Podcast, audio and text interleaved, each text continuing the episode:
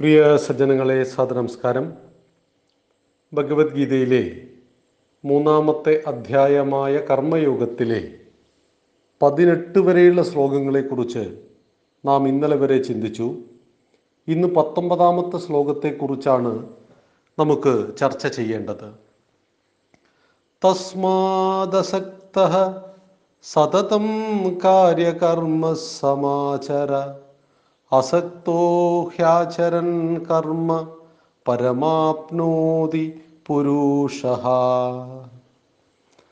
തസ്മാദസക്ത സതതം കാര്യകർമ്മ സമാചര അസക്തോ ഹ്യാചരൻ കർമ്മ പരമാപ്നോതി പുരുഷ വാക്കുകളുടെ അർത്ഥം നോക്കാം. തസ്മാത് അതുകൊണ്ട് അസക്ത അസക്തനായവൻ സതതം എപ്പോഴും കാര്യം ചെയ്യപ്പെടേണ്ടുന്നതിനെ കർമ്മ കർമ്മത്തെ സമാചര നല്ലതുപോലെ ആചരിക്കൂ. ഹി എന്തുകൊണ്ടെന്നാൽ അസക്ത അസക്തനായിട്ട് കർമ്മ കർമ്മത്തെ ആചരൻ ആചരിക്കുന്നവൻ പുരുഷ മനുഷ്യൻ പരം പരമമായതിനെ ആപ്നോതി പ്രാപിക്കുന്നു. അർജുന അതുകൊണ്ട് നീ എപ്പോഴും അസക്തനായിട്ട് കർത്തവ്യ കർമ്മങ്ങളെ നല്ലതുപോലെ ആചരിക്കൂ. നിശ്ചയമായും അസക്തനായിട്ട് കർമ്മത്തെ ആചരിക്കുന്നയാൾ പരമമായതിനെ പ്രാപിക്കുന്നു.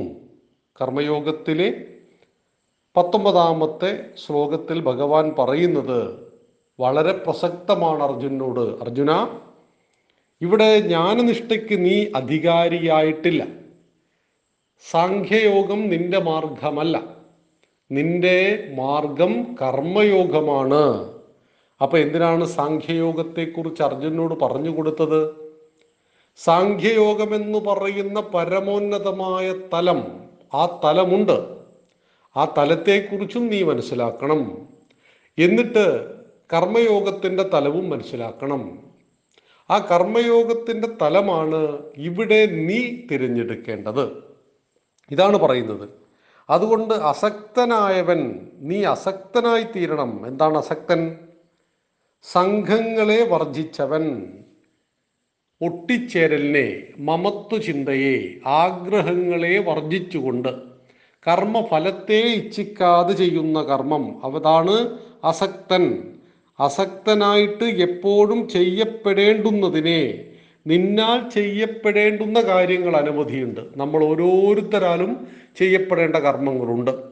ഈ കർമ്മങ്ങളെല്ലാം ചെയ്യുമ്പോഴാണ് ഒരു പ്രപഞ്ചത്തിന്റെ പ്രകൃതിയുടെ താളബോധം നിലനിൽക്കുന്നത് എന്നറിയുക.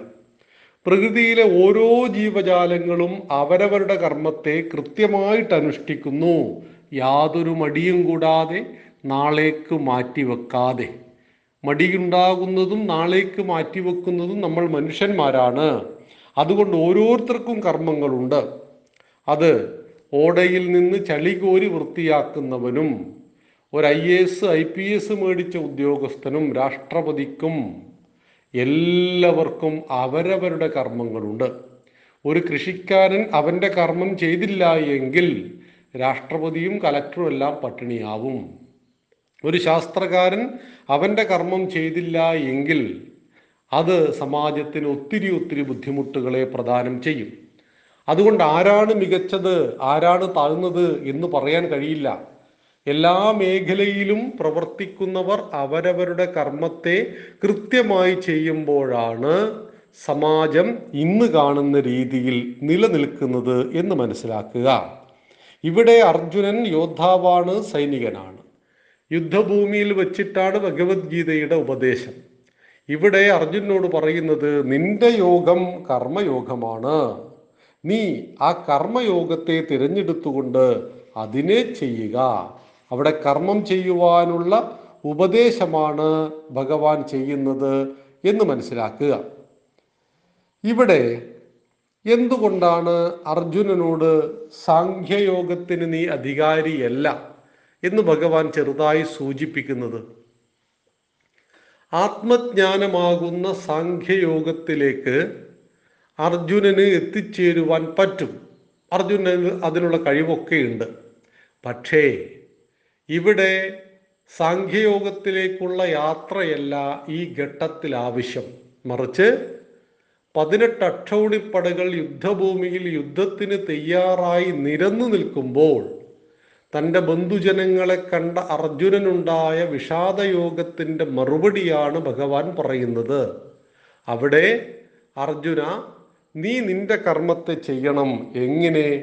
ആ കർമ്മഫലത്തിൽ ഇച്ഛിക്കാതെ അതിനോട് ആസക്തിയില്ലാതെ അതിനോട് ഒട്ടിച്ചേരാതെ നീ അത് ചെയ്യുക. എന്തുകൊണ്ടെന്നാൽ അസക്തനായിട്ട് കർമ്മത്തെ ആചരിക്കുന്ന മനുഷ്യൻ പരമമായതിനെ പ്രാപിക്കും. എന്താണോ പരമമായത്? നമ്മുടെ എല്ലാം ജീവിതത്തിന്റെ അന്ത്യഘട്ടത്തിലോ അല്ലെങ്കിൽ ഏതെങ്കിലും ഒരു ഘട്ടത്തിലോ പരമമായ ശ്രേയസ്സിനെ പ്രാപിക്കണം മോക്ഷത്തെ പ്രാപിക്കണം എന്നൊക്കെ സാമാന്യേന നമ്മൾ കേട്ടിട്ടുണ്ട്. മോക്ഷമെന്ന അവസ്ഥയെ പ്രാപിക്കുന്നതാണ് പരമമായ അവസ്ഥ. എങ്കിൽ ഈ മോക്ഷമെന്ന അവസ്ഥയെ പ്രാപിക്കുവാൻ അർജുൻ എന്ത് ചെയ്യണം? അർജുനനെ ഏൽപ്പിച്ച കർമ്മത്തെ ഏത് ബുദ്ധിയോടുകൂടി? ഈശ്വരാർപ്പണ ബുദ്ധിയോടുകൂടി ഫലേച്ഛ കൂടാതെ ചെയ്യുമ്പോഴാണ് ആ കർമ്മം അസക്ത അസക്ത കർമ്മമായി മാറുന്നത്. അങ്ങനെ അസക്ത കർമ്മം ചെയ്യുന്നതിലൂടെ പരമമായതിനെ പ്രാപിക്കുവാൻ നിനക്ക് കഴിയുന്നു അർജുന എന്നാണ് ഭഗവാൻ ഇവിടെ സൂചിപ്പിക്കുന്നത്. ഭഗവാൻ പറയുന്ന കാര്യങ്ങൾ നമ്മുടെ ജീവിതത്തിൽ എങ്ങനെയാണ് പ്രസക്തമാകുന്നത്? നമ്മളെല്ലാവരും നമ്മുടെ കർമ്മത്തിൽ നിന്നും പലപ്പോഴായിട്ട് പിന്തിരിഞ്ഞോടുവാൻ പരിശ്രമിക്കുന്നവരാണ്. ഒരേ കർമ്മത്തിന്റെ തുടർച്ച നമ്മളിൽ വല്ലാത്ത മടുപ്പുണ്ടാക്കും. അല്ലെങ്കിൽ അതിനോടൊരു വെറുപ്പുണ്ടാകാം. ഒരു മാനേജറുടെ കീഴിൽ ജോലി ചെയ്യുന്ന ഒരാൾ അദ്ദേഹത്തിന് എല്ലാ മാസവും ഒന്നാം തീയതി നല്ലൊരു ശമ്പളവും ലഭിക്കുന്നു. എന്നാൽ വല്ലാത്ത പ്രഷർ നൽകുന്ന മനുഷ്യത്വം തൊട്ടു തീണ്ടിയിട്ടില്ലാത്ത ഒരു മാനേജറാണ് നമുക്ക് മുകളിലെങ്കിൽ അദ്ദേഹത്തിന്റെ കർമ്മം എല്ലാ ദിവസവും നല്ല മടുപ്പോടുകൂടി ജോലിക്ക് വേണ്ടി ജോലി ചെയ്യുന്നു. കുടുംബജീവിതം നിലനിർത്തുവാനും കുടുംബത്തെ മുന്നോട്ട് കൊണ്ടുപോകുവാനും പണം ആവശ്യമാണ്. അതുകൊണ്ട് എന്തെങ്കിലും ഒരു ജോലി ചെയ്യണം. ആ ജോലിക്ക് വേണ്ടി ജോലിയിൽ മനസ്സർപ്പിക്കാതെ ആ ജോലി ചെയ്യുമ്പോൾ അതിലൊരിക്കലും ഒരു പൂർണതയെ ഉണ്ടാക്കിയെടുക്കുവാൻ നമുക്ക് കഴിയുന്നില്ല.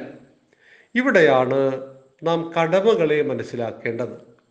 അവകാശങ്ങളെക്കുറിച്ച് പറയുന്ന ധാരാളം സംഘടനകൾ നമ്മുടെ നാട്ടിലുണ്ട്.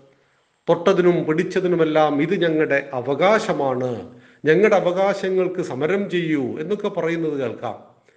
അവകാശങ്ങൾക്ക് മുകളിലാണ് കടമ.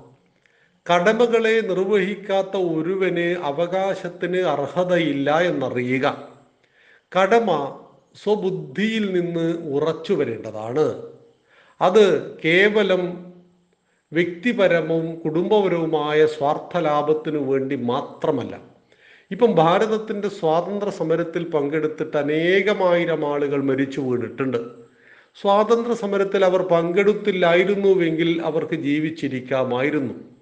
പക്ഷേ തന്റെ രാഷ്ട്രം സായിപ്പിന്റെ കീഴിൽ അടിമയായി ജീവിക്കുന്നു എന്നറിഞ്ഞപ്പോൾ ജാലിയൻ വാലാബാഗിലും അങ്ങനെ തുടങ്ങി ഒട്ടനവധി ഭാരതീയർ കൊല ചെയ്യപ്പെട്ടു. കാരണം അവർക്ക് മറ്റെന്തൊക്കെയോ ആയിരുന്നു മനുഷ്യജന്മത്തിന്റെ ലക്ഷ്യമായിട്ട് അവർ കണ്ടത്.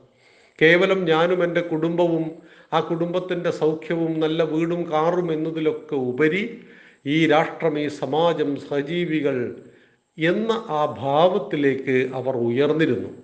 അങ്ങനെ ഉയർന്നവർ മരിക്കുന്നില്ല. അങ്ങനെ ഉയർന്നവനാണ് അർജുനൻ. അങ്ങനെ ഉയർന്നതാണ് ശ്രീകൃഷ്ണൻ.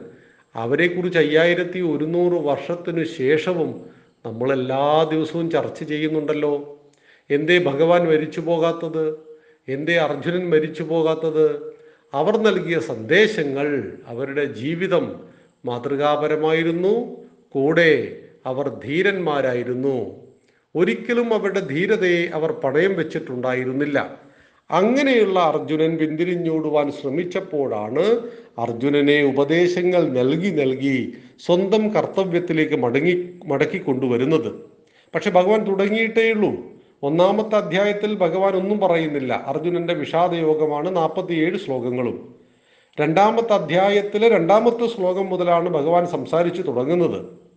ഇപ്പം നമ്മൾ മൂന്നാമത്തെ അധ്യായത്തിലെ പത്തൊമ്പതാമത്തെ ശ്ലോകത്തിൽ എത്തിയിട്ടേ ഉള്ളൂ. ഇനിയും അങ്ങനെ പരന്നു കിടക്കുകയാണ് ഭഗവാന്റെ ഉപദേശങ്ങൾ എന്നറിയുക. ഇരുപതാമത്തെ ശ്ലോകത്തെക്കുറിച്ച് നമുക്ക് നാളെ സമഗ്രമായി ചിന്തിക്കാം. നന്ദി നമസ്കാരം. വന്ദേ മാതരം.